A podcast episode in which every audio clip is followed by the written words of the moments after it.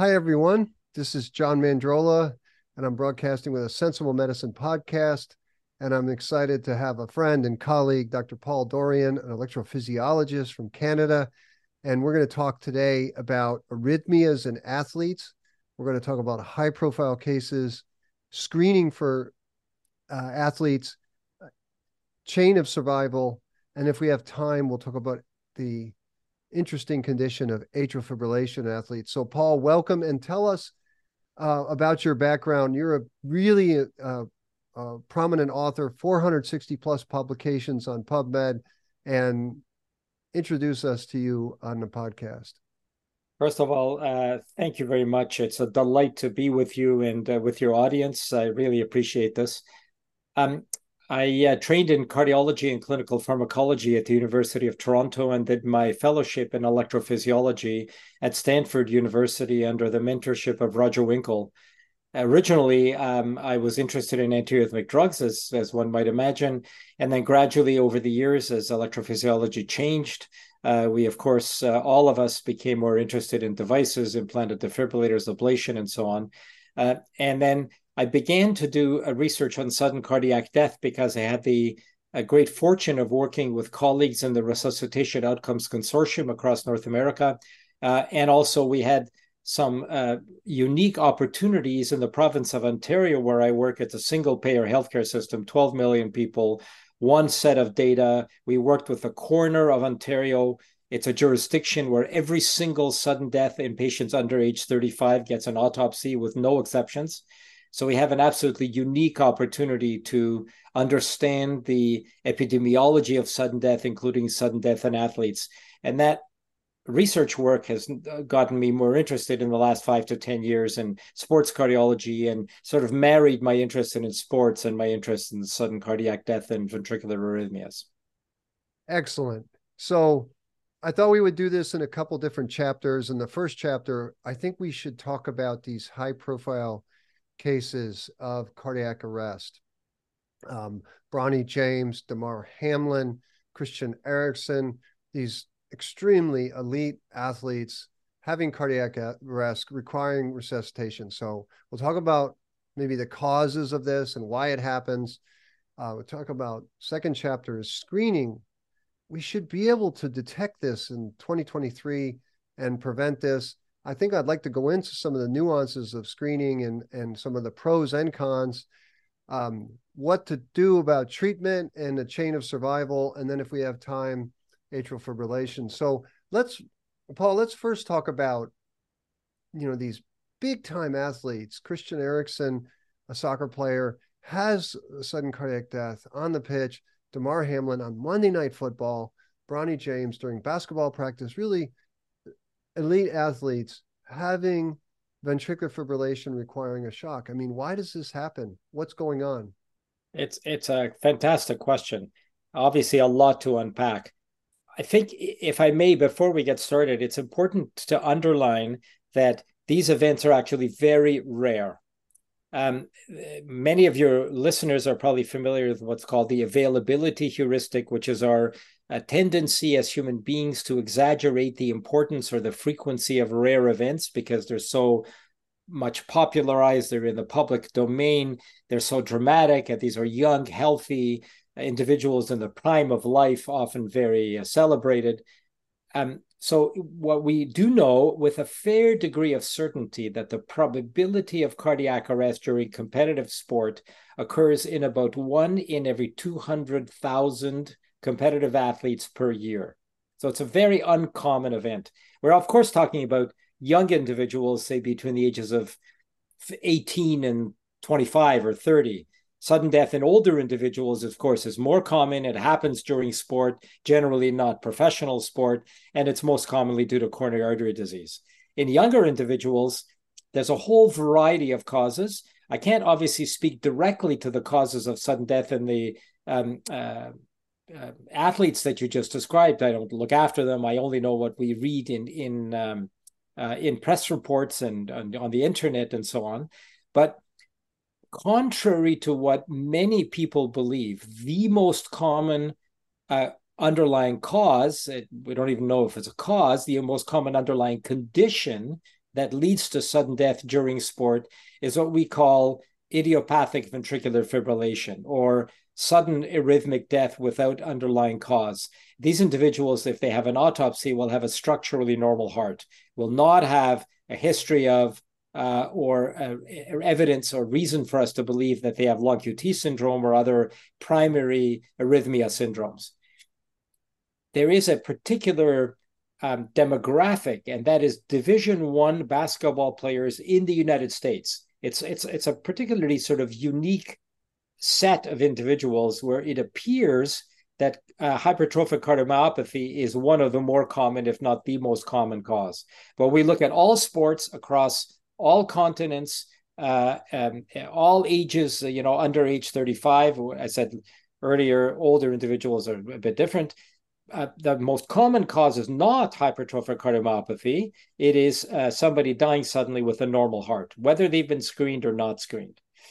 Uh, the, after that, sort of 30, 40% of all cases comes a variety of conditions, which each represent maybe 10 to 15%. Uh, that includes hypertrophic cardiomyopathy. It includes arrhythmogenic right ventricular cardiomyopathy, which is particularly common in some geographies, like the Veneto region in Italy. Uh, there's particular areas in Canada where this is somewhat more common. Uh, in young athletes, anomalous origin of the coronary arteries is sort of under recognized, but it's not rare, probably about 10% of all cases. Then we have a whole host of conditions which represent less than 10%, but they're important, uh, including um, uh, CPVT or catecholaminergic polymorphic ventricular tachycardia. I have to rehearse that every time I say it, um, um, uh, which is a which is certainly can happen. Um, long QT syndrome. Not all long QT syndromes have an equal risk of sudden death during sport, but some do. And then relatively less common conditions like myocarditis, unrecognized cardiomyopathy, unrecognized or under-recognized valvular disease, and other sort of more rare conditions. So that's great. So the most common cause is idiopathic, which is medical terminology for we don't know. It just exactly. happens. And I've seen it in my practice and it's it's crazy. Now, what do you think about uh, we say idiopathic now in 2023, but perhaps if we did more genetic autopsies and if we had more data maybe some of these people with a structurally normal heart may have undiscovered genetic cardiomyopathies. I mean, uh, just I throw that out there. I absolutely agree with you. Um, idiopathic is really a diagnosis of, of ignorance, if you like we are pretty confident that in these so-called idiopathic cases, the heart is structurally normal. We know that because many of these individuals in, in our jurisdiction have a detailed cardiac autopsy from a cardiac uh, specialized pathologist, and absolutely nothing is found on autopsy. Uh, individuals who survive usually get a whole host of investigations, including cardiac MRI. It's absolutely normal. So I think we can say with some confidence that these so called idiopathic cases are not under recognized structural disease. This is a purely electrical phenomenon.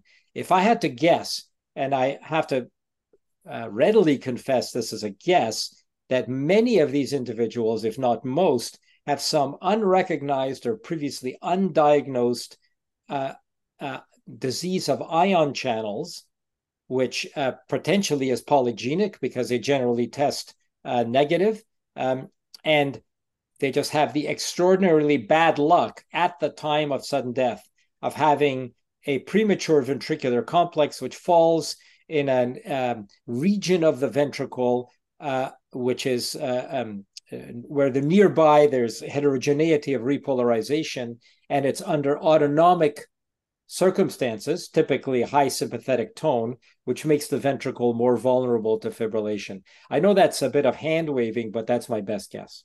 Yeah, and then we have to talk about we have to talk about Damar Hamlin because this was a condition that it's obviously debated, but I think a consensus is arising that he had this blow to the chest, the so-called commotio cordis, and uh, it's very interesting that this could happen uh, one of the things that uh, uh, pops up in my mind is that in the old days when we used to induce ventricular fibrillation to test defibrillators when we implanted them, we would put a very small shock right onto the T wave, the period of time where there's repolarization or relaxation of the heart. And if you hit even a small shock on that T wave, you can induce ventricular fibrillation. And so this whole commotio cordis thing, tell us about that. And um, is that what happened to Damar Hamlin? I, I think the consensus is that this is our best guess. The, the underlying cause is probably related to electromechanical feedback. A blow to the chest, particularly to the mid sternum, will result in a small depolarization of the myocardium, of ventricular myocardium, because of this translation of mechanical stress to an electrical event.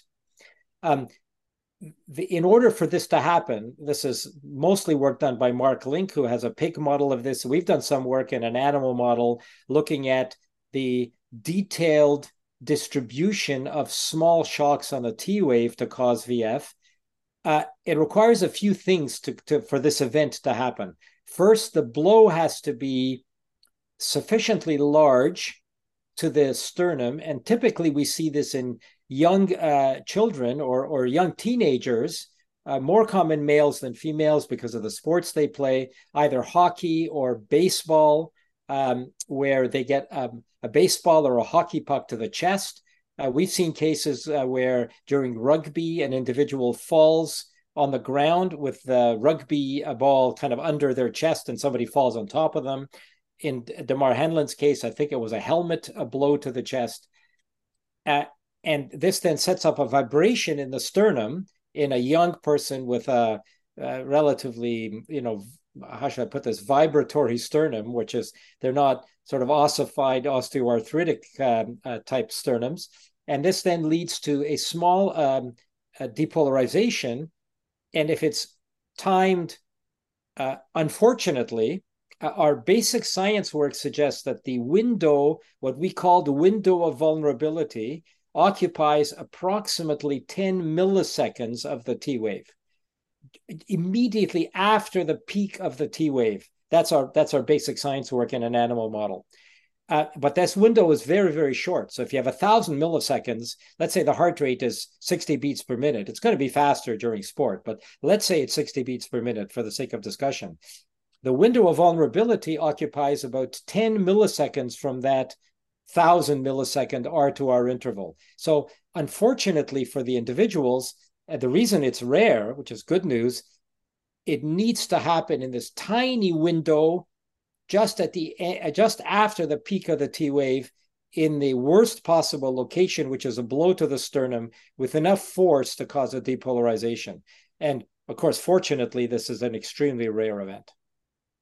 Yeah, I mean, uh, QT interval, let's just pick a number, 430 milliseconds. I mean, 10 milliseconds of that, that's an extremely small yeah, it's, uh, chance. It, and it has to be it, in a in a individual with a like you say, a vibratory sternum. It has to be a young person. It has to be, yeah. So thank goodness.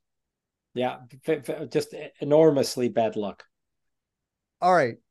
So we have these athletes who can have ventricular fibrillation um, most common cause is unknown.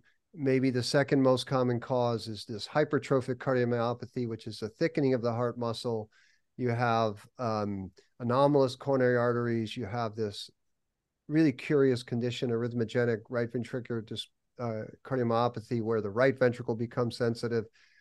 You have certain causes of these things. I think that the knee jerk reaction is we should be able to just bring these athletes in, get an EKG, do some screening. we should be able to detect this, and then we can prevent these cases. So I really, um, sensible medicine is all about thinking critically, thinking rationally. What's wrong with that thinking, or what's right with that thinking? Well, first, let me say that it's a completely understandable premise. We uh, part of medicine is trying to predict what's going to happen in the future, even if we're not sure about exactly how to treat something. If you can't identify it, you can't, you don't know what's going to happen. You sort of can't deal with it. The other, in my opinion, the other reason that this has such extraordinarily uh, purchase, if you like, in the sports medicine and in the general medical community, is that we're talking about young, healthy individuals in the prime of life. Um, uh, sport has a, a an um, I think we can agree, a maybe deserved uh, certainly for cardiologists, uh, sport and exercise have a deserved important role to play in the sort of health of the population and individuals. Um, these individuals are often celebrities, at least professional athletes. So there's mel- multiple social, cultural, economic reasons why we're particularly drawn to try to figure out what's going on here and try to prevent it if we can. That's an understandable and laudable premise. That said, there's a few things we have to be very sober about, which is kind of very much in the in line with what sensible medicine is all about. First, and I'm just going to go through some notions here that we we we should think about when we think about screening individuals or screening as part of a program. First of all, it's ideal if a screening test picks up most people at risk. Uh, for example, I'll just use this as a metaphor here. There's a lot of debate about uh, PSA screening for prostate cancer in men, but I think we can agree that it's pretty unusual. I'm not an expert at this. Pretty unusual to have prostate cancer and not have an elevated PSA. So there's an example. Maybe many other reasons why screening for prostate cancer may not be a good idea without getting into that. But at least we have a test where the test is very sensitive. We don't actually know this for uh, sports related sudden death. Pick uh, Mr. Eriksen as an example. I don't know about him as an individual, but I know that every professional soccer player in Europe is screened annually. So he obviously escaped through the the the gauntlet of screening. Almost all professional athletes in 2023 or even in the last 10 years have been screened regularly. So if a professional athlete anywhere in the world today dies suddenly, you can be pretty sure that they have been screened, usually multiple times by experts. So these are examples of individuals who kind of slipped through the screening program. So screening tests are imperfect. We can argue about how sensitive they are, but we know they're imperfect. Um, the second so question. Let, let, let me stop you there. Sensitivity. Sensitivity is the test if you have the condition should pick it up. And what you've already said is that uh, psa picks up positive test it's a it's it it's very sensitive. But screening for athletes not so sensitive. So that's the first problem. Correct. What's and, the second and, uh, so just to uh, expand on that a tiny bit uh, there's a general agreement that screening should include a history and physical, listening for murmurs, asking the person if they've ever fainted, is there family history of sudden death. Electrocardiography is an important component of screening in some jurisdictions, not all, uh, that will pick up certain things like um, uh, many cases, but not all, of hypertrophic cardiomyopathy, long QT syndrome, uh, right ventricular disease, etc. But it's also an imperfect test. In some jurisdictions, uh, echocardiography, which is, of course, more complicated, more expensive, uh, can pick up some conditions for cardiomyopathies of various kinds and so on. But you have to sort of figure out what tests we're going to do. It's not like a PSA, which is one blood test. You can start with history and physical, you can do an ECG, you might do an echo, you might do an MRI in everybody. Of course, that would be pretty expensive and complicated. But um, even with all that, even with all that, if you just say, if you just say history, physical, uh, ECG, it's pretty likely that all professional athletes have at least that, maybe even an echo, and yet there's still ventricular fibrillation and cardiac arrest in professional athletes. So there's an imperfect sensitivity city screening test. Precisely. Second problem. Second problem is we have to figure out this is more a, a sort of a clinical epidemiologic equity problem, but I think it's an important one. We have to figure out who we are going to screen. Um, is it only professional athletes? Is it collegiate athletes? Is it, you know, in Canada, most elite athletes start not as high school or collegiate athletes, they train in clubs.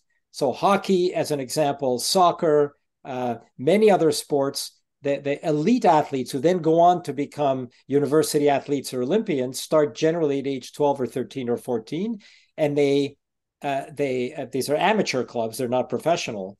But so, are we going to screen club athletes? Are we going to screen only college athletes? Are we going to start screening at 18, which is typically the sort of university entrance? I think it's important to remember that in 2023, almost all high quality future stars start their sport at age 10, not at age 18. Right. So the typical 18 year old who is an elite athlete has been uh, doing their sport at a high level and high intensity probably since their early teens. Are we going to start screening 12 or 13 year olds? I don't know the answer here. Just to point out that we have to think about who we're going to screen. What about serious recreational athletes? Are they less deserving of screening than collegiate athletes? I don't know that. We we do know that the vast majority of sudden deaths. This is work that we've done in Ontario, and and it's also done in Paris, France. Not surprisingly, the vast majority of sudden death during sport is in recreational athletes, not in professional or university level collegiate type semi-professional if you like athletes. So there's an equity issue here and we haven't decided as a community who we are going to screen. Yeah that's an important topic. I wasn't even thinking you'd go there but uh, that's i mean really that's a challenge because if you're going to screen uh, elite athletes or college athletes? What about high school athletes or what about people just participating? So that's definitely, and we don't have an answer, do we? There's not consensus. I, I, I, there, there's no consensus. This is almost a, a philosophical, uh, political, social question as much a medical question. Um, uh, the, the, the other uh, thing we have to think about is that let's imagine that we've screened an athlete and they have an abnormality. We know that there are false negatives, but there's also lots of false positives, particularly uh, with an ECG. You can have a borderline QT interval, you can have left ventricular hypertrophy, you can have uh, typically the most common um, type of false positive on an ECG would be anterior T wave inversion uh, which can be a sign of hypertrophic cardiomyopathy or right ventricular cardiomyopathy or myocarditis for that matter, but can also occur in otherwise healthy athletes. This then, of course, then leads to a cascade of diagnostic tests, usually including an echo or an MRI. But even if we have a diagnosis, we need to understand the natural history of this condition. And here it gets really complicated, I am afraid. There's a general belief, in my opinion, this general belief is incorrect that identifying, for example, hypertrophic cardiomyopathy or identifying uh, long QT syndrome, depending, of course, how long the QT interval is, is like a uh, is like a, a, a sudden death sentence. There's a kind of an impression that these individuals are at very high risk. Now, I want to emphasize that I'm not suggesting these individuals are not at some risk our work from from Ontario, which we published some years ago in Circulation, suggests that if you have an incidentally discovered case of hypertrophic cardiomyopathy in a population risk, now we're not talking about in a in an HCM clinic, the risk of sudden death is about one per thousand per year, and most of those sudden deaths occur at rest and not with activity. So we need to understand the absolute risk. Uh, relative risk, of course, is going to be higher, but the absolute risk in many of these individuals, it's also true for long QT syndrome. There's work done by Rachel Lampert and others showing that um, uh, young people with long QT syndrome, uh, they are clearly at some risk of sudden death, but the risk is much lower than used to be believed. I'm a huge fan, as I hope most of your listeners are, of absolute risks rather than relative risks. And I think um, there's, I would invite all of your listeners, I, I don't want to be long winded here, but I invite every listener to check out uh, a Wikipedia page called um, micromort, micro M O R T. A micromort is an invention of, I think, an economist from Stanford who calibrates all dangerous activities in terms of the probability of death per million patients or per million events per year. So if you climb Mount Everest, your chances of dying on a single Mount Everest climb is many hundreds of micromorts. If you drive on a highway for 500 miles, that's at least one micromort. Uh, if you ride a bicycle, I know, John, you're very sensitive to this. You and I mm-hmm. are both cyclists. If you're on a bicycle and you go on a 200 kilometer bike ride, that's probably a half to one micromort. So we, we need to calibrate our beliefs about risks to these other activities parachute jumping, mountain climbing, bungee cord jumping, all kinds of activities that many of, of us or many of our patients or uh, people we know undertake all the time voluntarily and and and calibrate our beliefs about risk of sudden death to these other activities which we also know are risky activities. Wow. That i'm going to look that up and we'll link to that um, but the idea of absolute risk is important. You went into two chapters there though. You you in that comment or answer you you went into first the false positive rate. So that's specificity. In other words, what are the chances that the uh, screening leads to something that's actually not a disease?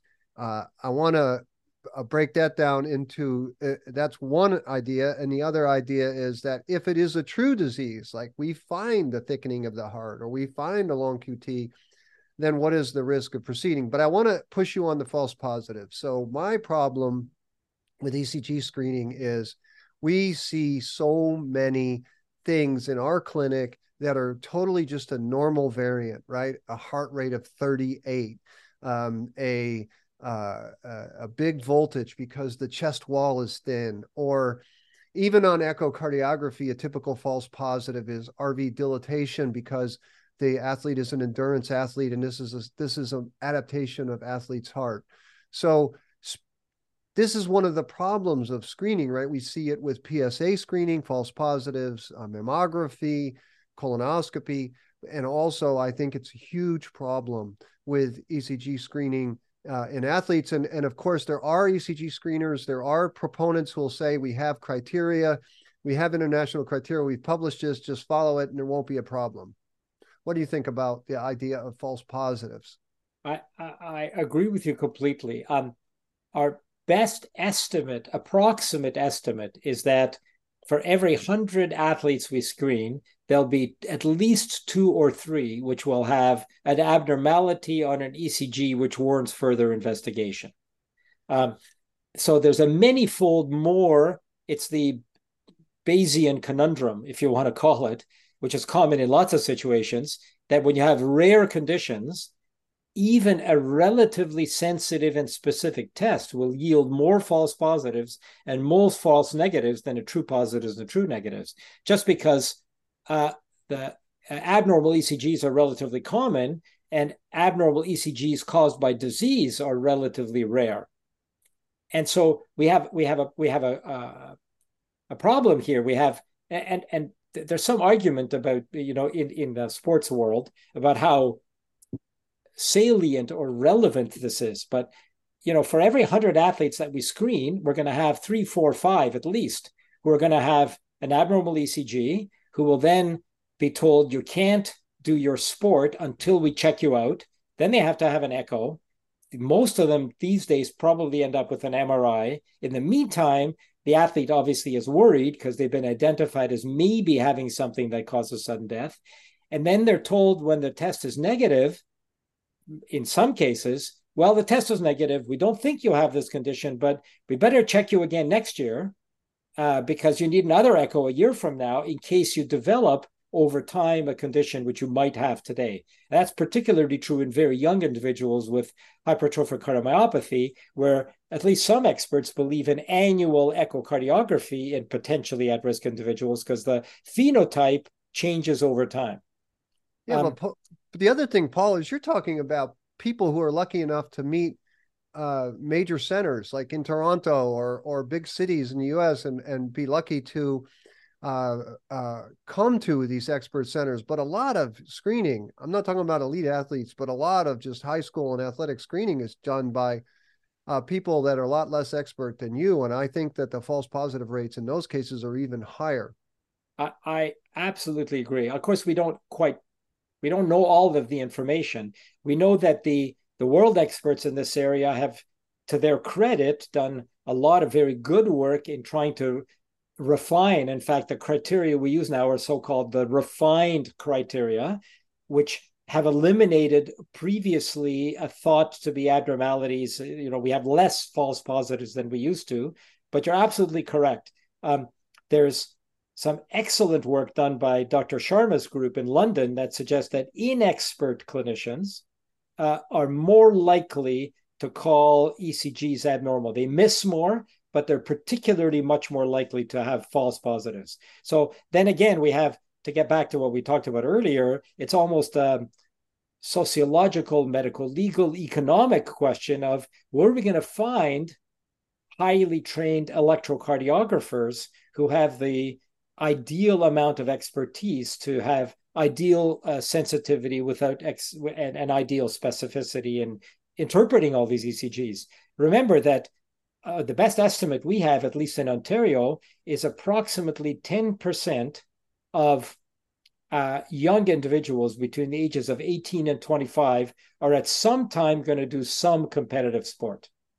That's a lot of people. Yeah, and I would just testify just I've been reading EKGs for 30 years and uh, it's sometimes difficult. You you are asked to just say that person is fine. He or she is fine. Go at it. And you know that there's still a micro mort, however small a risk that that something bad could happen. So the tendency is to just uh, say, nope, this is some more disease, and we have to do more testing. And that's the second question I want to get to you is, what's what's wrong with that? I mean, uh, uh, Dallas Mavericks um, uh, uh, uh, owner. Um, um, I forget his name, but he's he's all into testing. More information is good. Why don't we just do test? Uh, the downside here is ventricular fibrillation. We should just test everybody. What's the problem with this so-called downstream or cascade testing? It's an excellent question. I, well, first of all, it's expensive and complicated, and you need a particular expertise. You know, many of these individuals, particularly younger ones, will have ambiguous findings on objective tests. Uh, we see ambiguous findings on echocardiography, uh, where uh, um, a septal, I don't want to get too technical here, but a septal thickness of 13 or 14 millimeters.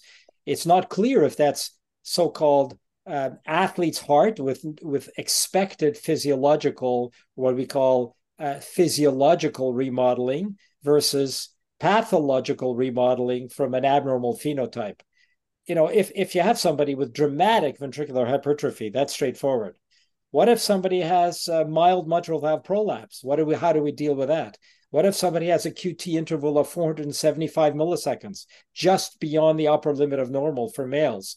Uh, that could be a perfectly healthy person who does not have the ion channel abnormality. So there's going to be lots of gray zone individuals. So that's one big set of problems, aside from the expense. Then we have probably the biggest problem in my mind, or an equally large, maybe larger problem, and the following. What if we identify somebody who undoubtedly has, let's call it an abnormal phenotype for the sake of discussion? The vast majority of people with an abnormal phenotype are going to die of old age or from pneumonia or from coronary artery disease or some other cancer, whatever. They're not going to die suddenly. So, sudden death, even amongst individuals with an identified abnormality, excuse me, all cause death is usually not sudden death. Most deaths are not sudden, not on the playing field. The second problem we have, which is a related to the first problem is that even if let's take hypertrophic cardiomyopathy where we actually have data very good data from from uh, the province of ontario we published this in circulation. We we identified individuals who had unquestionable hypertrophic cardiomyopathy who died suddenly. 15% of them approximately died during sport. 85% died at rest or during everyday activity so even if a person has a so-called arrhythmogenic substrate, and even if they are destined to die suddenly, tragically, this is of course very unfortunate, most of those deaths do not occur during sport. So I think it's important for the audience, and this, to my mind, is insufficiently frequently discussed in the sports literature. There's two completely separable issues in respect to sudden death during sport when you have an abnormal phenotype that we have to think about. One is does continuing sport worsen the phenotype? So, in arrhythmogenic right ventricular cardiomyopathy, we have reasonably good evidence that the more sport you do, high intensity, uh, high aerobic demand, the worse your phenotype is going to be. The same may be true for myocarditis in the acute phase. For hypertrophic cardiomyopathy, it may be the exact opposite. There's subclinical data and excellent animal data that, in fact, sport protects you from worsening of the phenotype over time. So that's one set. And of course, if you have ion channel abnormalities, the phenotype is not going to be altered by sport. The risk of sudden death might be increased, but you're not going to make the underlying structure worse. The second issue is to what extent is competitive sport going to increase your risk of sudden death? We have to remember that we're not going to, and it's probably inappropriate to tell somebody with uh, some risk factor for sudden death that they should just lie on the couch and play video games. Right. We want to find some safe level of activity. We don't know what that safe level is. Lots of recreational athletes push themselves harder than some competitive athletes. So I think we have, in my opinion, this is strictly opinion. I'll be quite frank with your listeners here. In my opinion, we we have an uh, I think an excessive kind of view of competitive athletes as representing some special category of athletes. We know that some people just run on Sundays because they feel like it, and they run at 95% of their maximum heart rate because that's what they do. We have other people who enter sanctioned races like marathons, but go nice and slowly because they just want to finish. You could call them a competitive athlete, but they're much less competitive than the weekend warriors who ride up a hill until they're blue in the face. You and I are probably familiar with that concept. Right. So I think we have to be careful when we say competitive athletes in terms of exactly what we mean. Uh, yeah, I'm going to summarize, but I want to just that arrhythmogenic right ventricular cardiomyopathy, ARVC, is a really interesting phenomenon. And it's one of the only conditions, really one of the only conditions that I can think of, of any medical condition that exercise makes worse. And I think it's really rare. Uh, it's a rare cause of it's a rare cause of arrhythmia, but it's really interesting that that's the only time where we really tell these athletes who have this condition which is diagnosed by echo, MRI, and genetics, that they really shouldn't be an endurance athlete. But that's really rare, isn't it? I agree with you. In most series, uh, we don't know quite the incidence. It, it, it's highly geographically dependent. Um, there's some parts of the world, uh, the Veneto region in Italy, as I mentioned, in Newfoundland, which is a province in Canada, there's a very high incidence. But overall, sort of across the planet, it's relatively uncommon. And most of these conditions really uh, exercise probably doesn't make it worse or maybe even improves it. That is correct.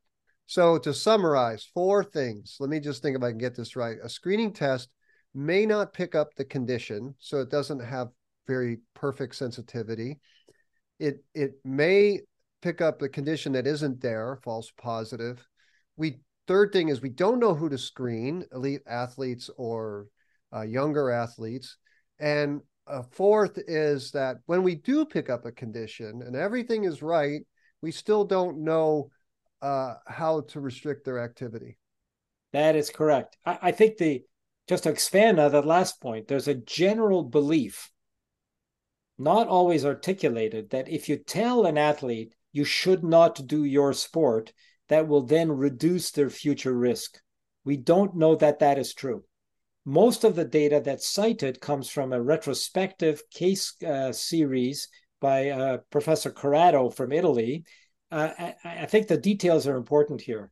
He published a, a series, so the pre screening period in this region of Italy, uh, they observed a sudden death rate of about 3.5 per 100,000 athletes per year. In the after they started screening, that incidence of sudden death went down to less than one per 100,000 per year.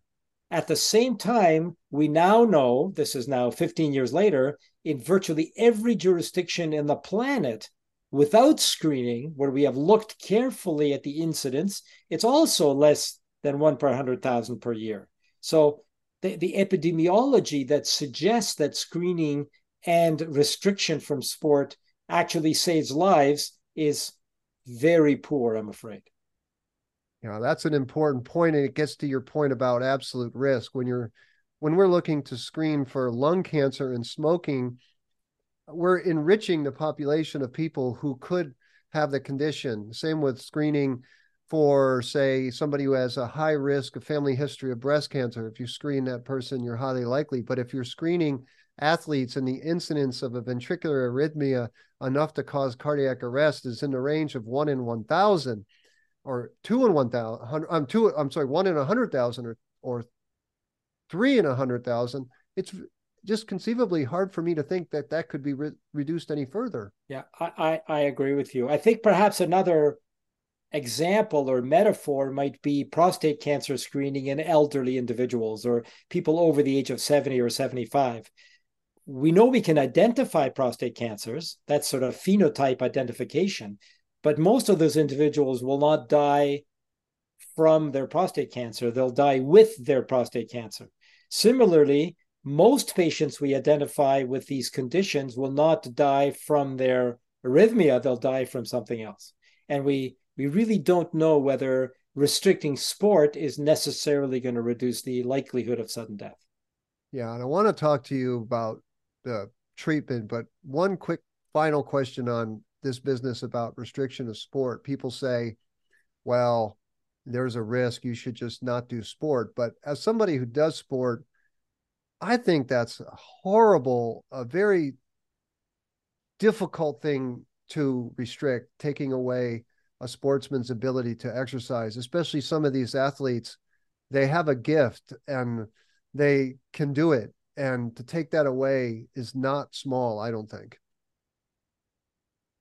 Um, I, I, I agree completely with you. There's a concept which has been introduced probably in the last five years by the sports cardiology community, which is an important concept, and I think it's valuable, which is so-called shared decision making. So we, we've gradually, as a community, I think correctly moved away from the paternalistic, because most sports cardiologists are male. We, I don't want to be sexist here, um, from a sort of um, uh, ex cathedra uh, pronouncement from the doctor. You, the patient, have a risk, and you shouldn't do sport. We now are moving away from that and recommending a, a sort of a more nuanced discussion, which is uh, you, the athlete, have a condition. Here are the risks. Here are the possible benefits of doing less in, intensive sport.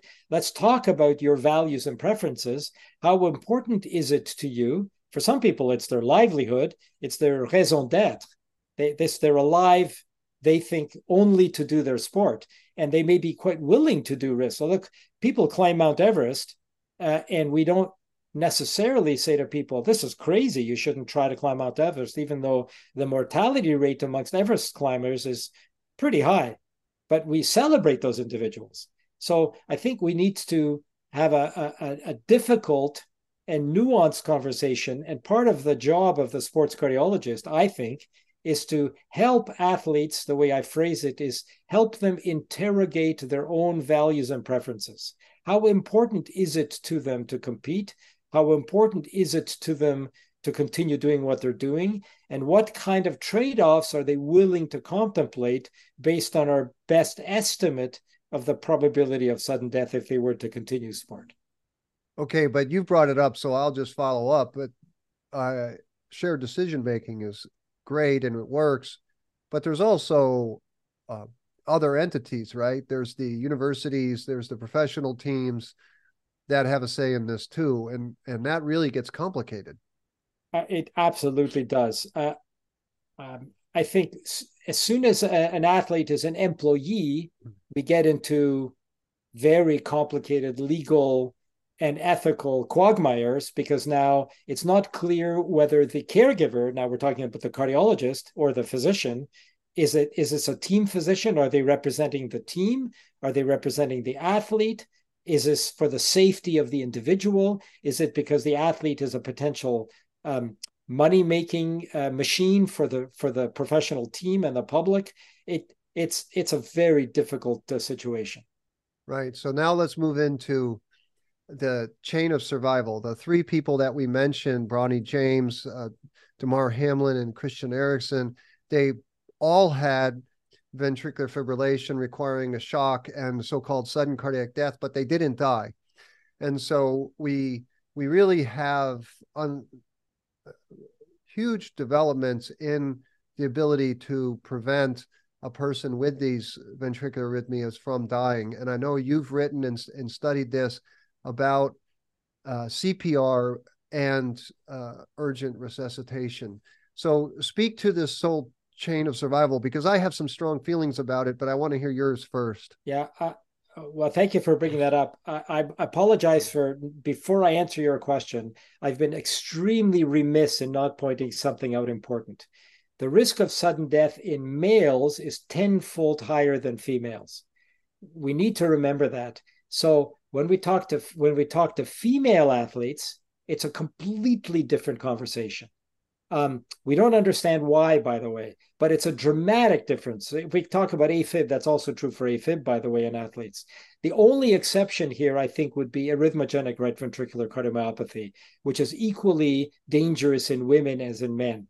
But for reasons that we don't understand, uh, women elite women athletes, even if they have an abnormal phenotype, are much, much less likely to die suddenly than men. So the conversation needs to be quite different uh, when we talk to female athletes as opposed to male athletes. But then, so let's get back to the the the um, CPR and uh, automated defibrillators.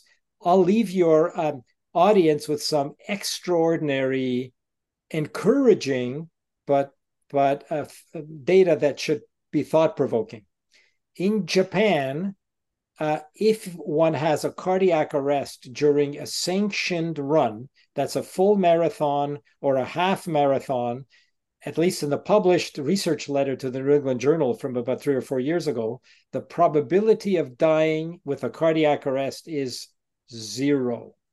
It's extraordinary. So that speaks to their fantastic and that's laudable cannot congratulate them any more than than is possible about how carefully our Japanese colleagues have, have sort of dealt with this problem.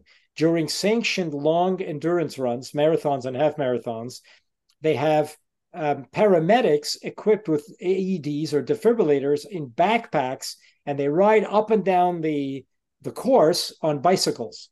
And they have a system of communication and walkie talkies. I'm dating myself here. Uh, some uh, wireless communication, which means that if somebody has a cardiac arrest, the defibrillator is brought to the victim within approximately two minutes. We're talking extraordinary or less.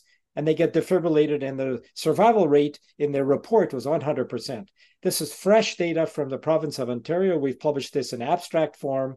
If you have, if if a person in um, a, uh, somewhere in the province of Ontario. We haven't covered the entire province. This is in a uh, in in a, in urban centers in Ontario, Canada. Uh, populations about 13 million. In the absence of any systematic sports CPR AED provision, like most most um, parks and arenas and sports facilities have a defibrillator, but there's no systematic, organized, uh, funded program for AED use. That, despite that, if you have a cardiac arrest in many regions in Canada during sport at any age, your chance of surviving is about 55 to 60%. It's fantastic. Like it should be, we hope, 100%. And we're talking about runners, hockey players, cyclists, things that happen in gyms, the survival, as you might imagine, in, in among cyclists is a little less because it's on the road and it's harder right. to get a defibrillator to somebody who collapses, you know, on the road. Um, uh, it's very difficult in, in for swimming uh, uh, for water cardiac arrests the survival rates are obviously lower so we already have some pretty good data some of this comes from from our european colleagues that a cardiac arrest during sport should be survivable in the majority of cases with a little bit of community effort. And that community effort, in my opinion, by the way, this is way more cost effective than screening athletes, way more cost effective, and much more likely to lead to survival, understanding all the limitations of screening and so on that we talked about. So, what we would need is some combination of ready availability of automated defibrillators that are easily findable and they're close to the places where the athletes are likely to collapse.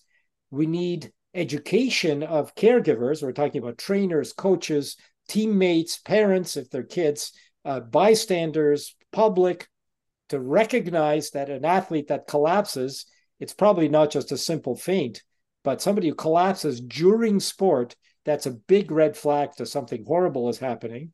And we need education of the public to recognizing that this is a, an emergency. We need education in recognizing the signs of pulselessness and how to deploy and use an automated defibrillator, as well as CPR, of course. Seems to me a absolutely perfect role for true public health, right? Because you educate people, families, athletes, coaches and general public, and it seems like it just a, a, a cultural community effort. And I know some places in Northern Europe are really good at this. Denmark, for instance, has a very strong uh, uh, out of hospital cardiac arrest sort of culture. Um, and yeah, it just seems to me that when you're the reason why it's more cost effective is because instead of screening 100,000 athletes to pick up a disease that you don't even know if it's going to cause a problem, you're actually treating the overt disease. Yeah, I, I, absolutely. And and the really good news here is we have the three examples you mentioned right at the beginning of the of the podcast. Um, all of them were saved by an AED. Uh, we have in the remote past, we have tragic situations of an AED is available on the bench and it's not deployed because of the beliefs about the sensitivity of the public to see somebody resuscitated. Fortunately, in 2023, I think we can be hopeful and probably it's true that an athlete collapsing on the field or in the gym or somewhere within sight of an AED, that AED will be used. And thank goodness the athletes you talked about all got saved by an by an external defibrillator. Yeah, for me, I think that if we really want to impact the survival of ventricular arrhythmias in, in athletes, seems to me rather than more screening, it's more AEDs and more education would be much more likely to impact the uh, survival. Uh, absolutely. And of course, AEDs are getting easier to use, require relatively little training, and are coming down in price. So it, it's a pretty cost. Even if an AED is going to be used rarely, if ever, I have many colleagues who believe that AEDs should be like fire extinguishers. You should have several of them in every house. There's some new technologies which may mean that AEDs are going to be even smaller and even less expensive than they have been in the past. And you know, this is a bit um, futuristic or maybe um, uh, Pollyannish of me, but I can see the a future where there's multiple AEDs in every field, in every gym. They're on the wall. They're they're sort of everywhere on lampposts, you name it. And even maybe part of people's secondary education to graduate high school is a course just in the ability to do basic CPR and resuscitation. Exactly. Paul, this has been awesome. We have another topic of AFib and athletes, but I we've already been on for 52 minutes and I think what we should do is bring you back and talk about the whole concept of AFib, which is a completely different arrhythmia than these ventricular arrhythmias and maybe spend the same thing 40 50 minutes talking about that. Would that be all right with you? I would be delighted. It's a pleasure chatting with you and uh, this has been really fun. Thank you so much. And, and for the listeners you really need to know that paul dorian is a world's expert in this area multiple publications senior professor and uh, we're really grateful to have him and excited to have this and remember that if you like the podcast, leave us a comment, uh, uh, give us a rating. We're trying to get increased visibility of this. So uh, uh, spread the word. And Paul, thank you very much for being on. It's a great pleasure. All right. Excellent.